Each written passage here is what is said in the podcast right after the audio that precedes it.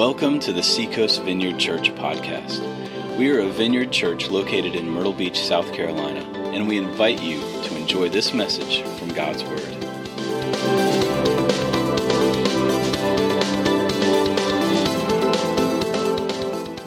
What was I going to say, Tim?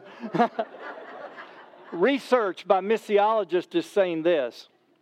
In the last 20 years, there have been more Muslim converts to Christianity in the last 20 years than in the last 1,400 years combined.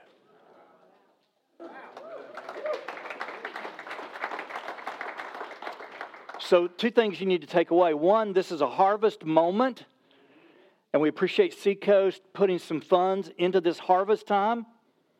Number two is it is triggering intense spiritual warfare and pushback. And the only thing that you can do to fight spiritual warfare is engage in prayer warfare. And so we really covet prayer. And I, I don't mean that just in the nice way of Christians ask to pray. This is serious. This is serious. Well, let's shift subjects and let's talk about uh, grief and loss. So let's pray.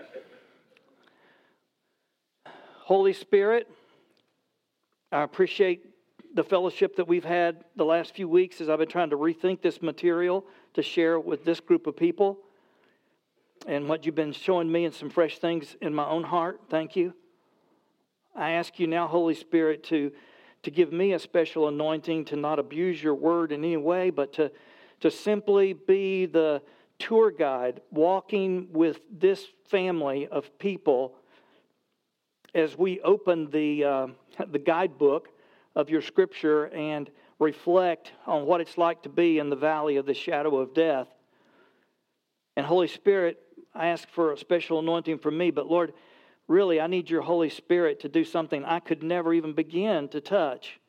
And that is, I need you, Spirit of the living God, to uh, be with the ears of the listeners and to drill straight into their hearts with the truth, the comfort, the grace, the confession, the mercy, whatever you have as a word for each person here this morning, I ask you to do your work for your glory. In Jesus' name, amen. I'm going to go ahead and tell you the big point of the sermon in case we don't get all through all those, uh, what is it, seven or eight points in the notes. And I didn't give any blanks because I knew that I was going to have to move quickly. And so uh, you'll at least have something there to work from in some scripture. But uh, so I'm just saying that to say I'm not hung up on the notes, okay? All right. But uh, we will follow that outline as we can. But here's the bottom line our life is filled with losses, and all losses need to be grieved for us to remain healthy emotionally. All losses need to be grieved. Second big idea we cannot stop our life from changing. And all change always brings loss. All change always brings loss, and all losses must be grieved. What that means is, is that everyone here this morning, either on a minor level of maybe you had a flat tire on your way to work this week, that was a loss that had to be grieved, but that might have only taken you 30 minutes after you got out and kicked the tire a few times. To the fact that many of us have deep losses going on in our life right now. I reflected just over the last three years of the journey for me and Pandora and uh, just uh, noted down a few losses because, again, I'm trying to stress the idea not to, for you to pay that much attention to my losses but for you to hear, all losses must be grieved. We'll talk about how. These are the last three years. I was laid off from a job I thought I would have for at least eight more years. We uh, sold our home that we had been working on a room at a time, updating it from the 70s new roof, new windows, new insulation, uh, new HVAC, all the way down to new bathrooms, new kitchen, I didn't even, when we had to sell that house, I did not even try to add up what we had spent on it. But I figure we probably had put twice Well, we paid for that house twice, and uh, the sweat equity as well. And uh, my closest friend in this world and mentor, who very seriously had a notebook with our family picture in it that he wanted updated every couple of years. And he would open that notebook every morning, had several pictures in that photo album, and he prayed for us every day for over 40 years. And he died three years ago. My mom died last November, who was the believer who sort of first took me to church. Yeah.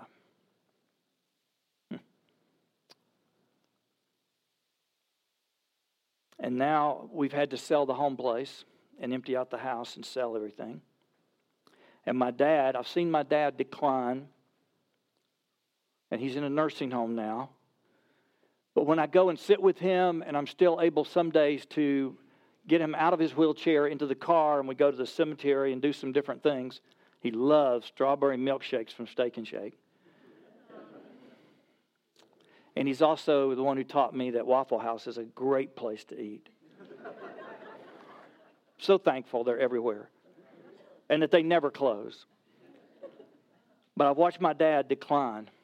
And not only did he lose his wife of over 60 plus years, but then he lost his house he had worked for and finally gotten paid off. He lost cars, and he was a car collector with antiques and stuff that I grew up working on. All been sold. So I saw my dad show me, model for me, he's modeling for me consistently courage.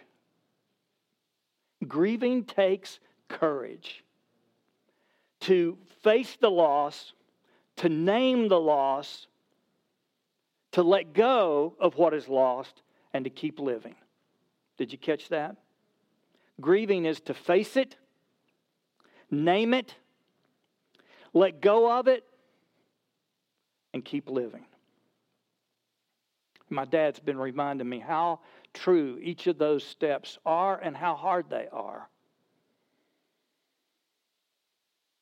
He told me one of the times on the phone recently, maybe two months ago, when he just had turned uh, 87, and he can't really be out of the nursing home for any length of time. His care needs are just very high.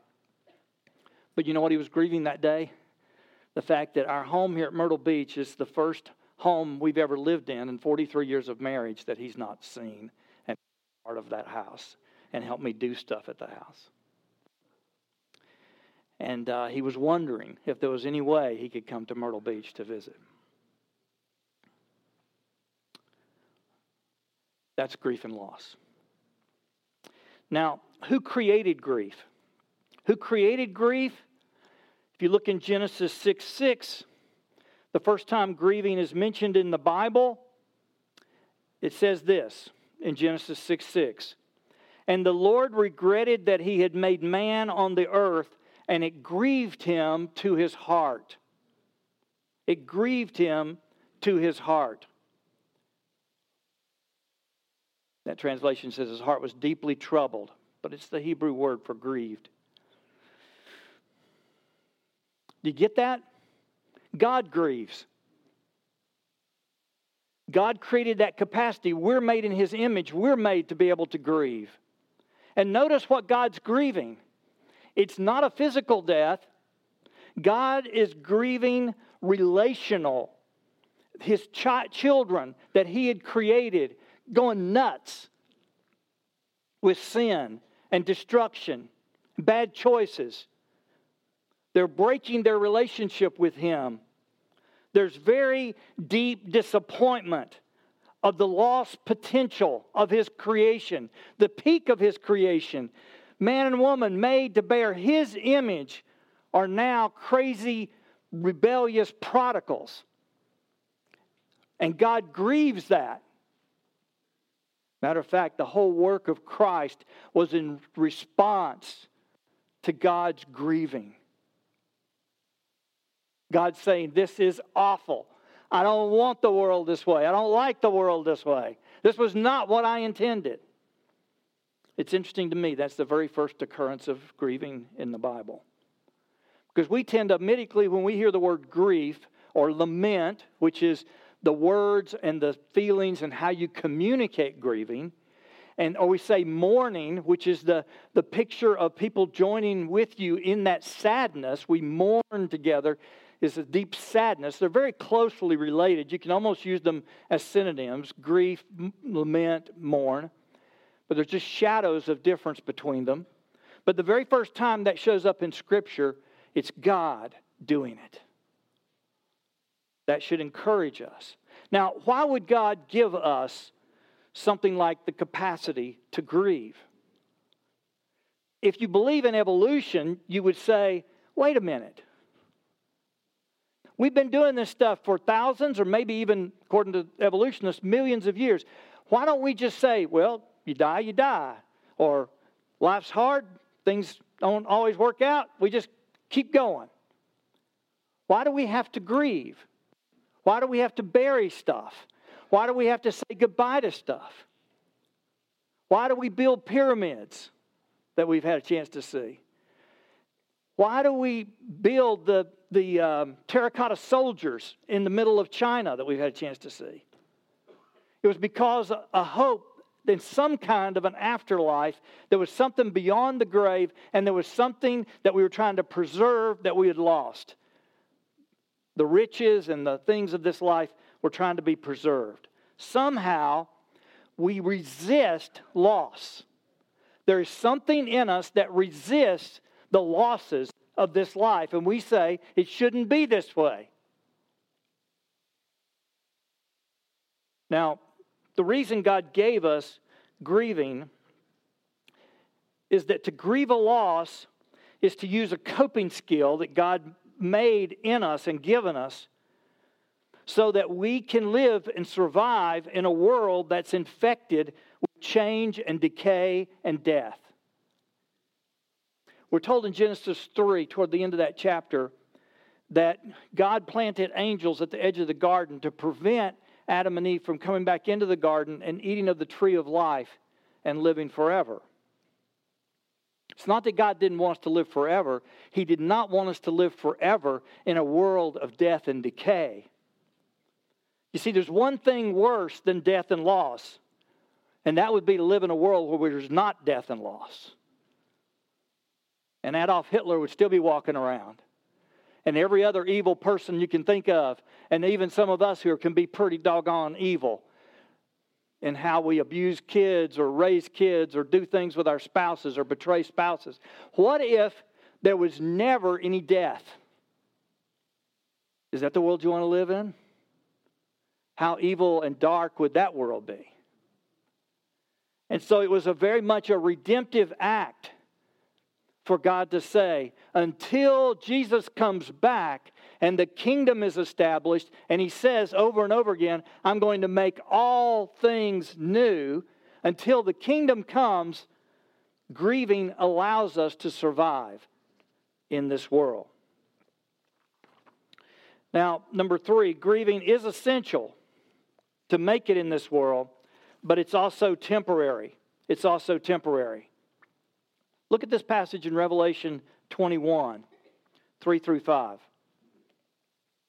I'm driving the guys nuts back there in the booth.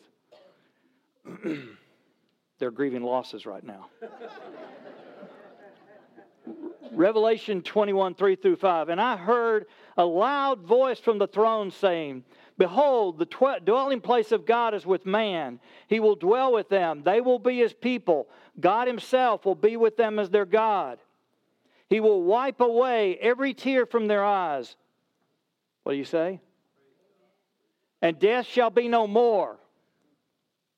Come on now. Man, I tell you, I need to take all of y'all to Egypt. Get you around some of those Sudanese and South Sudanese. Right now, they'd be standing up and cheering and dancing.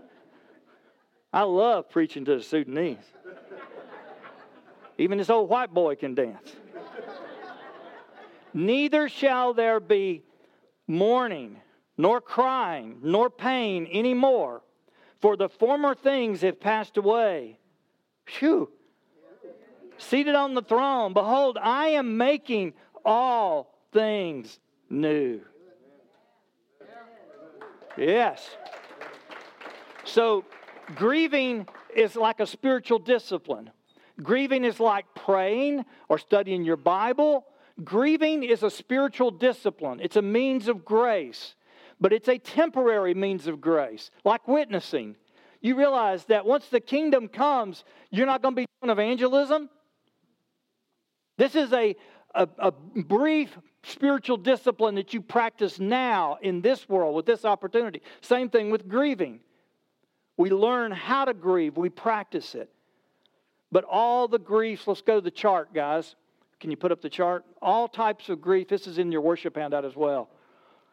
I worked on this with one of my professors when I did a doctorate on leadership, Archibald Hart. And so Archibald Hart sort of signed off on this because I'm not a, you know, I'm not a licensed counselor or anything like that, medical doctor.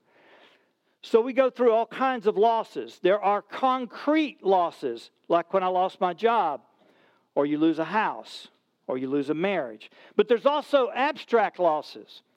Years ago, one of my best friends, a counselor there in Columbia, became the president of a, a missions ministry in Colorado Springs. Now, I, I served on his board and we continued to stay connected, but there was something that changed from sitting in the coffee shop once or twice a week and hanging out together, that was no longer possible. So it was an abstract loss. It was a loss of love and of connectedness and the opportunity for that support and presence. There are necessary losses. Aren't you thrilled, some of you whiteheads like me, aren't you thrilled when your children become independent and they move out and they don't move back? Yeah, that's necessary. I loved it when my son got married, and he married, man, I got the sweetest, greatest daughter in law out of that deal.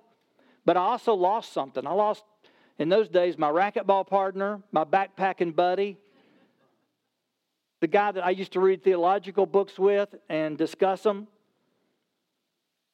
So it was a necessary loss, but there's also unnecessarily stupid losses. I was going to meet with my mentor that I mentioned who died and he lived downtown Columbia, and I'm driving down through, and I'm a stickler. My wife's been in public schools 36 years. I'm a stickler on school zone stuff, man. I, I will just in a moment throw a curse on somebody speeding through a school zone. you know, those precatory prayers in the Psalms.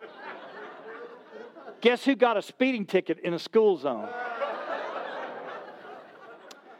Yeah, first ticket I'd had, I don't know, at least probably 20, 25. I'm not, Pandora don't say. But it was a long time between tickets.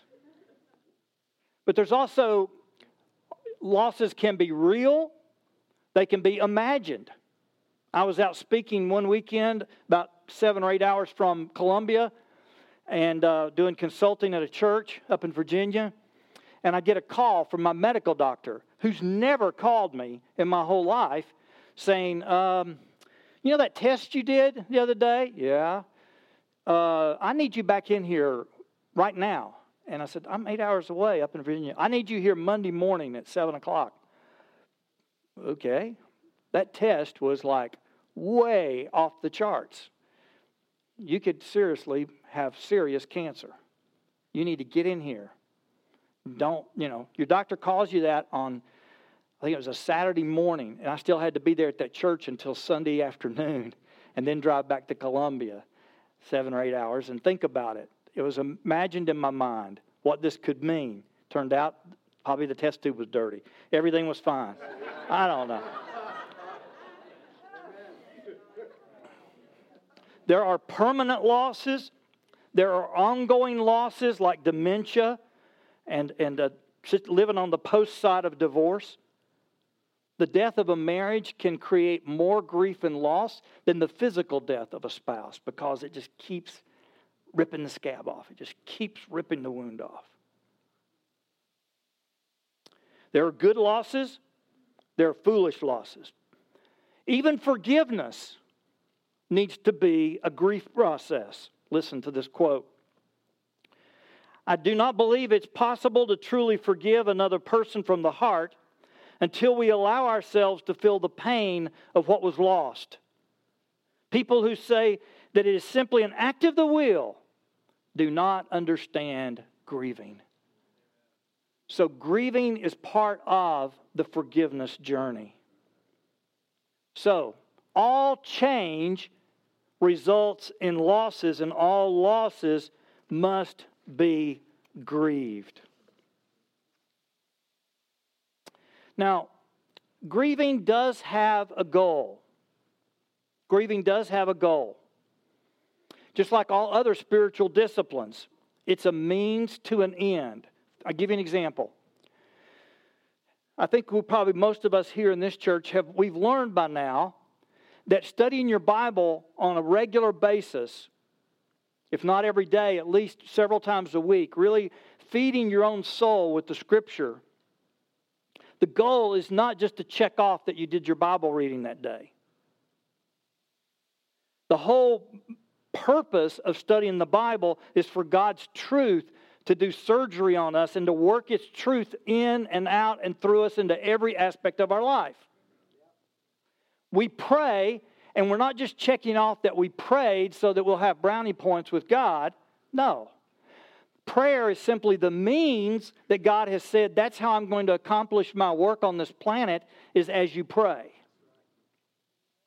Well, it's the same thing with grieving. Grieving's not just something you do to endure and check it off. No. But the goal of grieving, picture that whatever you've lost, you've got in your hands, okay?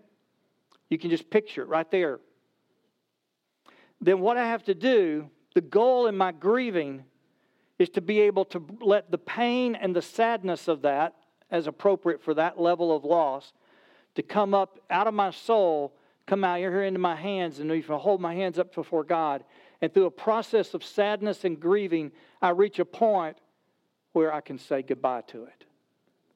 And I know that whatever it is I've lost, I'll never have it again exactly like it was. The friendship may continue, but after Steve moved to Colorado, the friendship was different. And I had to say goodbye to our friendship in Columbia and then be before God with empty hands and let God redeem and show grace and mercy into my empty hands and give me something else. The widow of my closest friend and mentor, I've watched her grieve now during the last three years. And there was a dramatic change that happened with her about January of this year, two and a half years into the grieving a 15 year marriage. Uh, it was their second marriage, but they, they had wonderful 15 years together.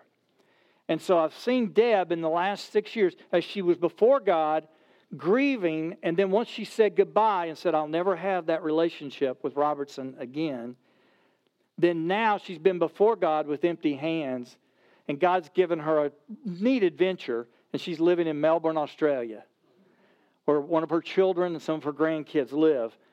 And uh, it's just exciting when we talk with her uh, to hear what all God's doing in her life through this process. So the goal of grieving is saying goodbye and my hands being empty before God. If we do not grieve, we're standing before God with our fists clenched around whatever we've lost. And God can't put anything in a clenched fist. So we actually shut down the gift of grace and the gift of mercy and the redemption He wants to give us in that loss if we don't say goodbye. Does that make sense? How do we help those in a season of grief? How do we help those in a season of grief? Part of that's the reason that Pandora and I have be, more and more have attached ourselves to this body. When we first moved to Myrtle Beach, we visited a different church every Sunday and was trying to really get to know some of the church here. And I've you know, been doing church consulting for about 20 years, over 850 congregations in, in 15, over 15 countries and then doing coaching with Christian leaders for about 15 years and have now coached about 300 leaders. So we had sort of things we were looking for. I'll tell just this real quick story. Years and years ago, there was a very famous preacher. Uh, he's dead now, but uh, some of you who are familiar with great preachers of the 20th century would remember the South African who came and lived most of his life in the States. He pastored a large church in New York City called Calvary Baptist Church. His name was Stephen Olford. And Dr. Olford was considered like the prince of preachers. You know, his preaching books and how to preach were used in most seminaries. And I can remember one day after chapel when Dr. Olford had spoke, and all these little, you know, like the gurus and the, and the what do you call them, the, the fans were all crowded around. They were all these seminary boys who want to be great preachers. And they're just all gathered around Dr. Olford, and he was this little short guy with real white hair, comb, you know, back and stuff. And so I'm just, I was his guide. I was his MC for the day. So I'm trying to get him to his next thing. But these young guys there, and finally one of them, they were shouting questions at him. And he would turn and give the little answers. And this one guy said, So, Dr. Olford, what do we really need to do to be a great minister? And he just stopped. And he paused, not a second, and he turned around and he pointed right into the chest of that young man and he said, Wet eyes, bent knees, broken heart. And then he turned and he walked off the uh, rest of the chapel, and the guys were all standing there stunned because they'd expected to get some great tip, you know, on how to preach great. That's not just words that I saw reflected in Tim's life and ministry. When we visited here, when I started meeting with him as part of that small group, I said, This is a guy who knows that really ministry is about a bent knee, a broken heart, and wet eyes. I want to be around that. But I've met a few of you, not too many, because we've not been in small groups and stuff yet. We've been doing some other small group stuff. But we have met some of you, and some of you actually have prayed for us back here in the back. One Sunday, I came forward and asked for prayer, and three or four of you guys came up and prayed over us. And see, when Olford said that, that's not just the pattern for ministry for the paid staff and leaders. All of you are ministers. All of you are ministers, and you all carry the grace of God. And you see, grieving is part of that process where you enter into a season where God gives you a chance to have a broken heart, a wet eyes, and bent knees. And out of that, God brings tremendous spiritual anointing and growth, and He works in your heart at a much deeper level than He could ever work without those seasons of grieving. One writer put it this way I don't want to follow a leader unless he's a leader who has a limp. That helps me because I limp around all the time. so I feel like, hey, I'm good. That just mine's from detached tendons, not anything else.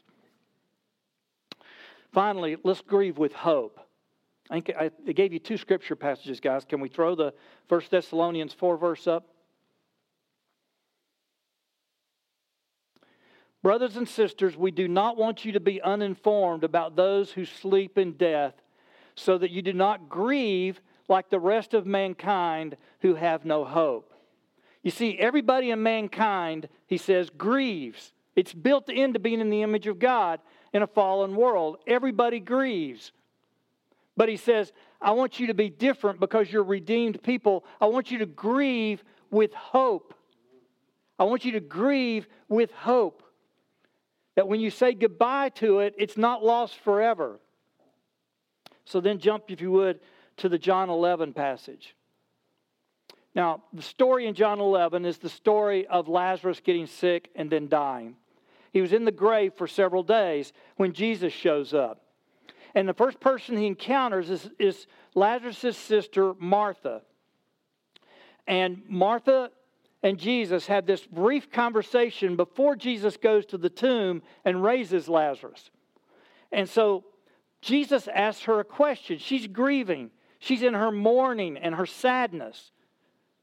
Later, we're told Jesus weeps and enters into that grieving and mourning with her and her sister Mary and some of the family. But let's just read this. Uh, I'm going to read a little bit ahead of where you are there, I think. Okay, so let me read it in the context. So Martha said to Jesus in verse 21 of John 11, Lord, if you had been here, my brother would not have died. But even now I know that whatever you ask from God, God will give you. And Jesus said to her, Your brother will rise again. And Martha says to him, I know. He'll rise again in the resurrection on the last day.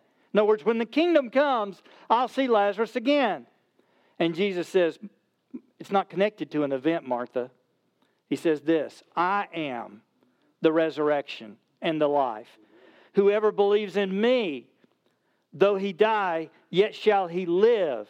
And everyone who lives and believes in me shall never die. Do you believe this? In other words, how can you grieve with hope? We grieve with hope because our life and our hope and our grief is not attached to some future event of the return of Jesus. But instead, Jesus is saying, Look to me. Earlier, you took communion. We took communion together. What's the focus? Jesus says, I am the broken bread. I am the cup, and I'm not going to drink it again until I drink it with you in the kingdom. But the focus is not on the kingdom, the focus is on the king. Our hope is not that God's going to keep to his calendar and his timeline and he's going to wake up one morning and say, Oh, look what's on my to do list today. I'm the, the kingdom's going to come. No. He says, It's in me. Your hope is in a person who raised from the dead. He is our hope. Jesus is your hope. Life's not just about a future event, it's about the person of Jesus. And even now, as you grieve all the changes that, and all the losses, you can cry out to Jesus and say, As I say goodbye, Jesus, you be my hope. Meet me by your Holy Spirit with redeeming grace. Put something redeeming in my hands that will hold me until you, the King, come and make all things new. Tim, you come and close us, please.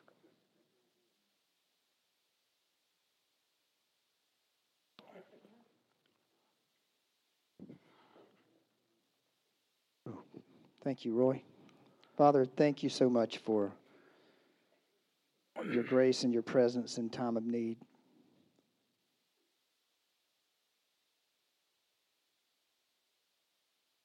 Thank you that maybe that loss that we're feeling even now, Lord, and the grieving that we sense right now is that perfect place for your presence. A perfect moment of your love. A perfect excruciatingly painful place of your power, your comfort, and your hope, Lord. I pray now that in this room that Roy was describing taking that loss and that grief and maybe even forgiveness in our hands and then offering it up to you, Lord, that there would be those in this room even now that see that in their lives. Here it is. Here it is. I'm going to give it. I'm going to release it even now. The Holy Spirit come and empower and lead. Help us grieve well, Lord. Grieve well, for there will be one day. There will be one day when all grieving is gone. Yes, amen. Thank you, Lord. Before we leave, too, I want to say this as we're still praying. Roy put the focus on our hope with a capital H, who is Jesus Christ. So many of us in this room have placed our lives in the hands of Jesus. We have placed our losses in the hands of Jesus. We have placed our questions. We have placed our hurt. But we've also placed our hope in Him. And today, if you have not done that, if you have not reached out to a Savior who gave himself for you and continues to talk to the Father about you and calls you and wants to inhabit every part of your life, then he's as close as you saying to him, Lord, this morning. Savior, Jesus.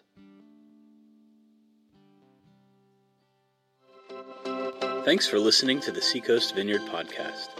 We are a vineyard church located in Myrtle Beach, South Carolina, and you can learn more about us by visiting seacoastvineyard.com.